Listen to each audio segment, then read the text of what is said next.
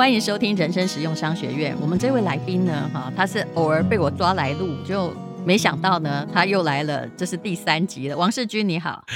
丹如姐大家好，各位知道我为什么又来了吗？坦白说我真的跟丹如姐讲，要谈我人生的失败经验，那可能要谈20集了。各位亲爱的好朋友，我今天在这里是第3次，然后呢，在这是一个非常特别的时间里，又来到了淡如姐的节目。对的，因为她大概之后还会再来17集，就看我们命有多长，你知道为什么？因为她人生的失败很多。其实你不容易耶，不容易，人家你都超过国父了，你知道吗？10次革命，林肯选总统也没有我多次，对对对对，真的，我明白。结果其实这样的人不容易，真的，而且还活得这么健康，对不对？大家还在我下面留言说：“哎、欸，王世钧最近怎么变得这么清秀？”我说：“我告诉你，人只要没有钱，就不会脑满肠肥。”不是，我跟你讲，当你人生有的时候多了以后那看起来就油腻。当你开始减，而且我跟大家分享的是说，当我所有分享完的事情，只要你不去碰，只要你有听进去我的话，那么你就减少了失败。来，我跟你讲哈，这是一个很恳切，他不敢留言在我的 FB 下面，因为他是我一个朋友，他也一直他是国内这个某个方面第1名的商家，他的董事长，他就有一天他就传给我，是啊，我念给你听哦。我前几天听淡如姐访问王世钧，这2集真的可以帮助很多人避免失败。我听完后还让我老婆跟我一起再听一遍。谢谢淡如姐的 podcast。然后他就告诉我说，他本来也想上市，后来他觉得还是还好了。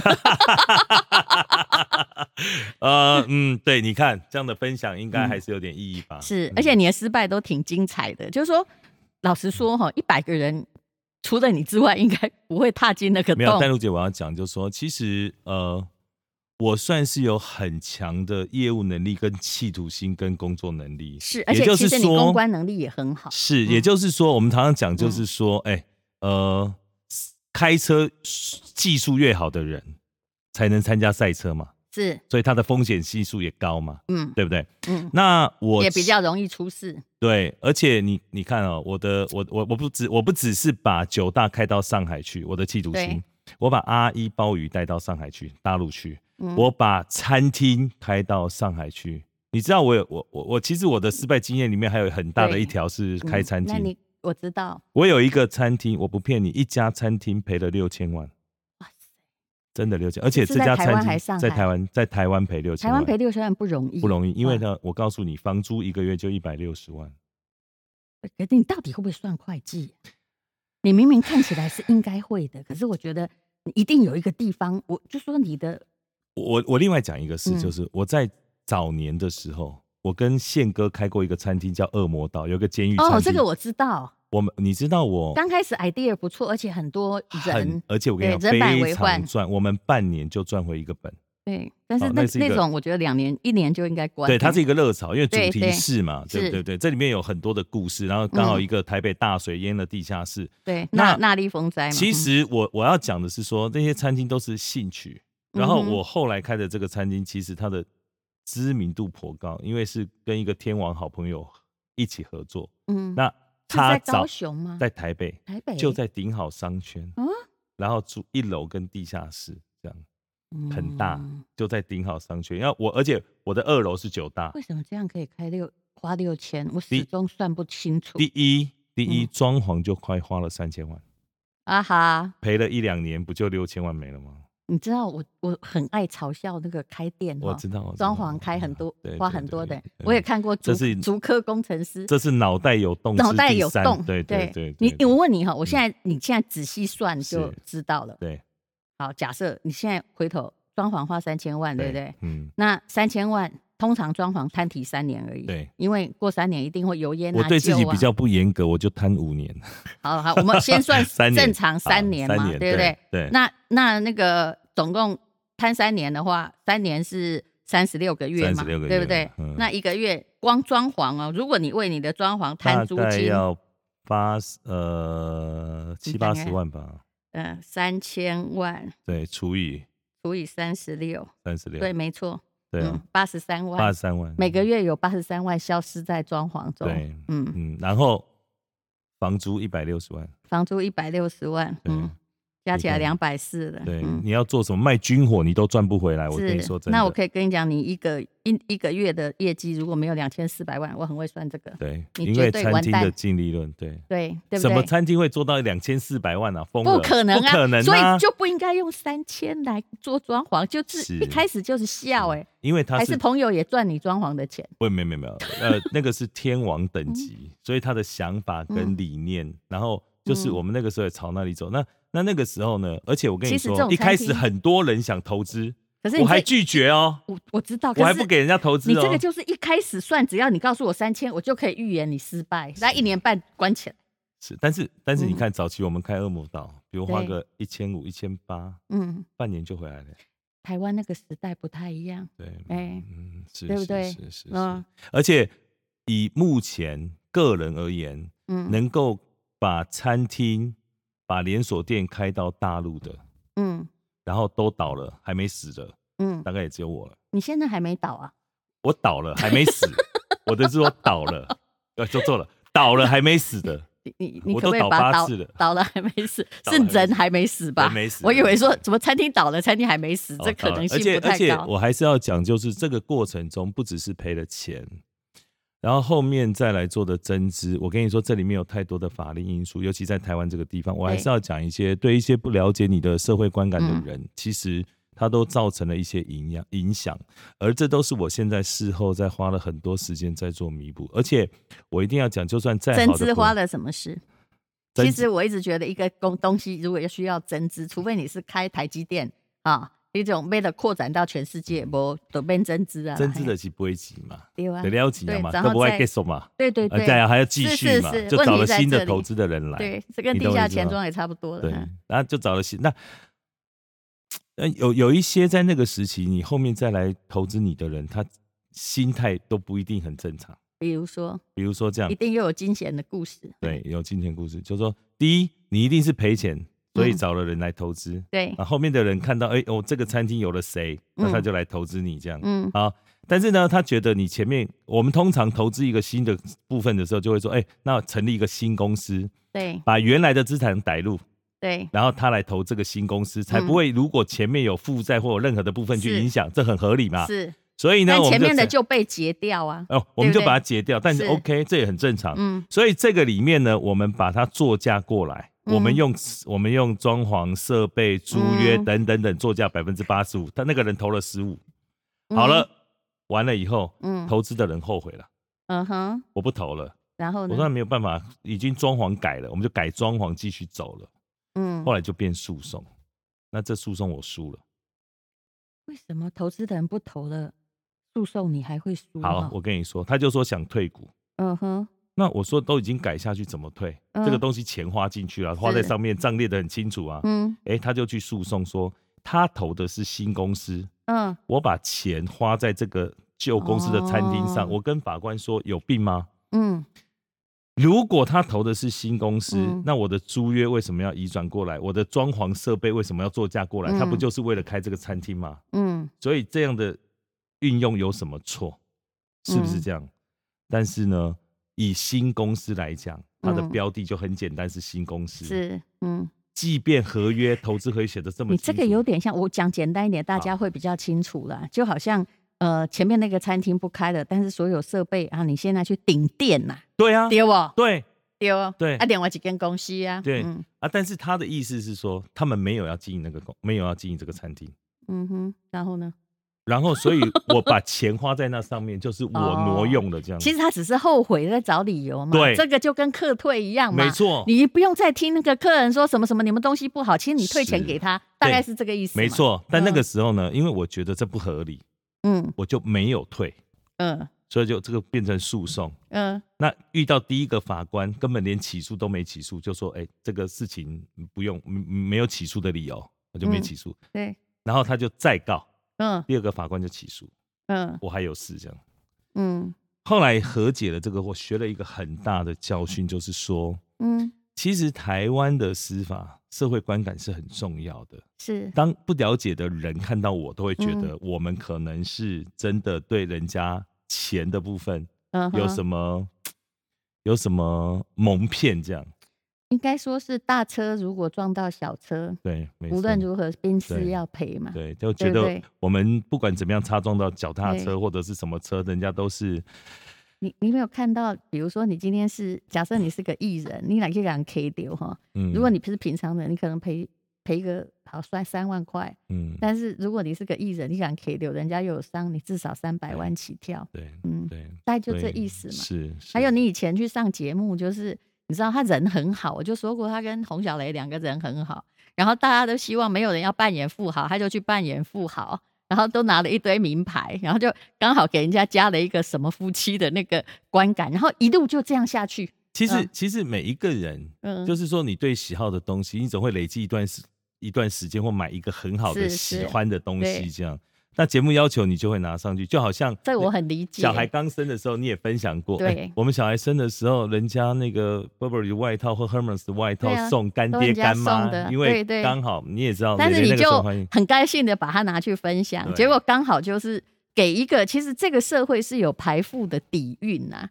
那其实我们也没有真有钱，就是有一两件名牌，对。然后其实大家都在就是刚好就变成一个怨气的出口。对，那我觉得这个是台湾线下的一个状况。可是其实我在经历过这么多事，我非常的坦然在面对这一切，而且我自己在看这些过去的点点滴滴，我都觉得其实问题还是在于自己。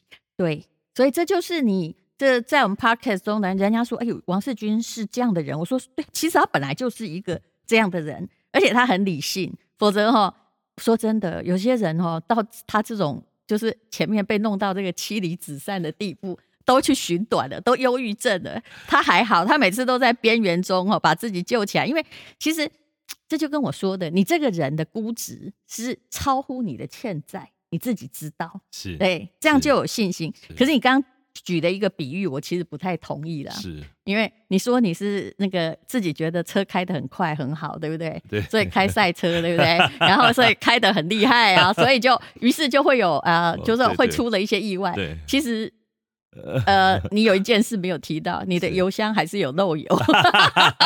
你技术很好没错，可是你知道就算舒马特也会撞到半身不遂。对，这就是你的智慧啦。你可以看到我们其实我跟你说真的，漏油这件事是很重要的。对，很多的人就是小漏、小漏、小漏就大了，还不止一个洞。嘿，对，而且我觉得我的人生在很多的地方是这样。其实我一直对自己的业务能力非常的肯定。是，你知道我的第一份工作是什么吗？是什么？对，卖车。我好想知道。我跟你说，为什么你会变业务高手？我19岁当兵前，我们读，你要那个时候我是读那个商工，所以。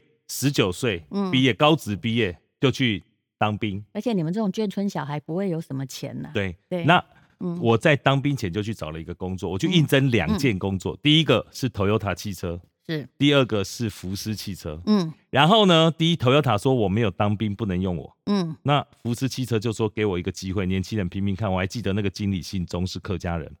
结果我的当兵前的7个月，我的卖车是高屏地区第1名，而且我自己因为这7个月买了一台车，福斯豪华的这台汽车。你怎么做到的？我告诉你，照理说一般的眷村小孩都是，你看王伟忠也是其中一个特色。他们前面就是说好，他很有才华，但他没有真心很好相处然后个性会有点霸道我唯一显然没有，我很好相处，而且我很认真。我已经忘记我在那个时候看了哪一本书，我记得有一本书它叫《大树法则》，他说最笨的业务方法就是当你这个谈过到第36个人的时候，他就会成交。你看这么笨的书我都相信，所以我就不断的拜访，不断的谈，而且那个时候我才多少19岁。你知道我19岁一个月赚多少钱吗？多少？大概13、14万这样。而且你知道那是民国几年？民国几年你知道吗？我19岁的时候，然后我就自己买了一台车，那台车我到现在都还记得，76万8千。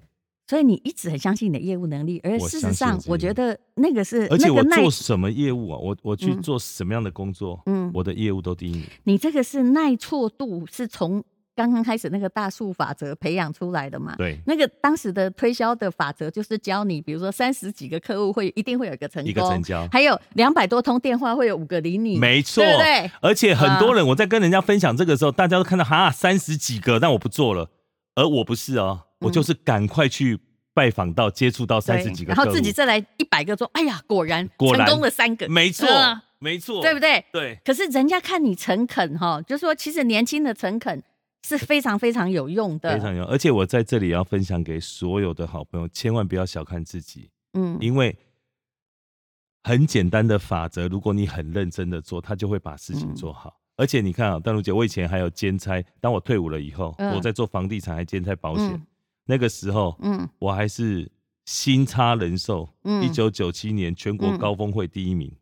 我觉得你有一种说服力的，虽然我们两个谈什么好像都目前还没有真的成功过但是你看我对印象很好哦，但因为你知道吗，这个是生意不成大家仁义在，就是这样，你给人家的是一种风度跟某种教养，但是我觉得你比较人生比较有一种，就是你现在还能够就是东山再起的原因哦，就是因为我觉得你好像有一点打不死，你在最悲哀的时候哦，大家都受不了的时候，你是怎么安慰你自己的？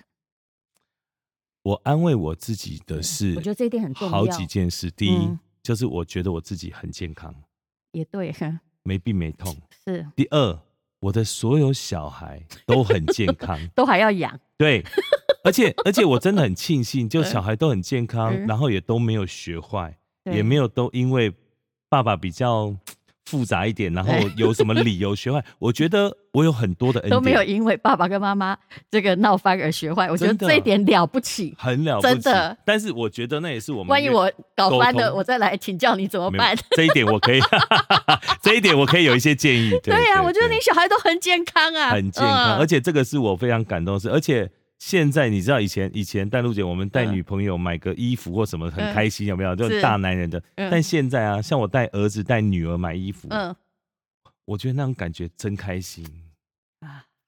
你懂我的意思吗？是的。而且现在牵着女儿的手逛街，感觉胜过一切这样。对，因为是别人的老婆嘛。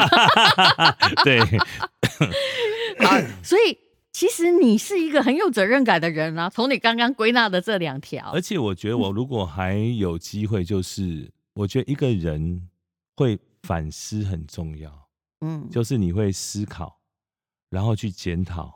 对，我觉得这非常重要。一个人如果没了思考能力，那就会很惨。而且你知道我们的 Podcast 的朋友最钦佩的一点就是说，一个人可以欠那么多钱，遇到了这么多人在图谋他，还有那种洞房之夜第2天就是人家就来把他礼金拿走。他讲起这件事情应该是很生气，可是他好像完全已经抽离的那个时空，感觉在讲朋友的一件事。也就是说你已经把这些沉默的成本都真的让他，我已经认列了。对，我认列了。这个叫什么？折旧已经摊提了，对，摊提了，对不对？如果你不认列他，不摊提他，他就一直是你心理上面的负担。对，而且淡如姐，你知道我经历过的是什么吗？什么？反正这是过去式了。我可以讲，就是说，你知道我还遇过那种讨债，然后通常我讨债都会约在那个星巴克，因为人多嘛。我知道，麦当劳也很好。对对对，我都约在星巴克。那通常约在星巴克，有一次我最常约的地点就是忠孝跟敦化的星巴克，因为那里生意很好。对，那就约在那里谈债务。有一天，这个谈债务的不是这么好谈，但是我都自己面对，我从来不逃避，我就出去跟他谈债务。但是很麻烦的一件事，那天客满，结果客满呢，他就约我上车。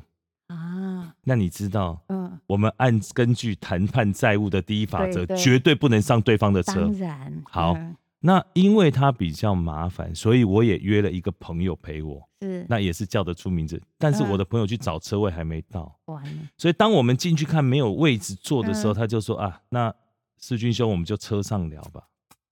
那一天是这样，就是约定好你要还债。是。可是你还不出来。但是你没有钱。对。好，那没有办法往回走的那一步一步，我只能上车。你那时候没有地方去啊，你不能闪啊，我就只能上车这样。结果后来上车的那一刹那，我就想说啊，今天可能要付出一些代价，就一只手一只脚之类的。好，当他车门关起来，嗯，那车子准备要启动的时候，啊，我的朋友到了敲车窗，哦，但我一定要跟你讲那种心情。对，但是我的意思是说，要是我会跟他说我们公园坐就好了，你没有办法讲，人家摸着，那我们就车上了，你懂我意思吗？ 你已经没有借口了，而且那个时候你怂掉的话，我知道 你事情就没有办法谈。所以我要讲的是说，这些经历我们都经历过，我要跟很多的好朋友讲，如果你的事业已经到了一个状况，但如姐说的认赔出场很重要，就摊题结束，对，沉没成本再见，都顶落啊，你还在说什么，对不对？然后人只要命还活着，你就爬得起来。啊，后来我跟这些人都变好朋友。你后来因为我要讲的是说，有还的一定会变好朋友，没有，或你定时有还，但没有还就陆续嘛。但我一定要跟大家讲，就是说，当你面对问题的时候，还有一件很重要的事，就是你的诚意。是，我觉得不管我在谈业务，我在谈生意后续的事情，包含处理这些问题。我很大的一个重点就是我一定让对方看到我的诚意。其实你讲的也是我后来这几十年生涯的回顾，我觉得我以前跟人家闹出一些其实都是很小的事情，是，那其实一刚开始就是好，不管是不是我的错或什么，我先不要生气，就是先跟人家讲说，我想我们之间一定有一个误会，那我们先好好的聊，看什么样的方法对我们两个是最好的。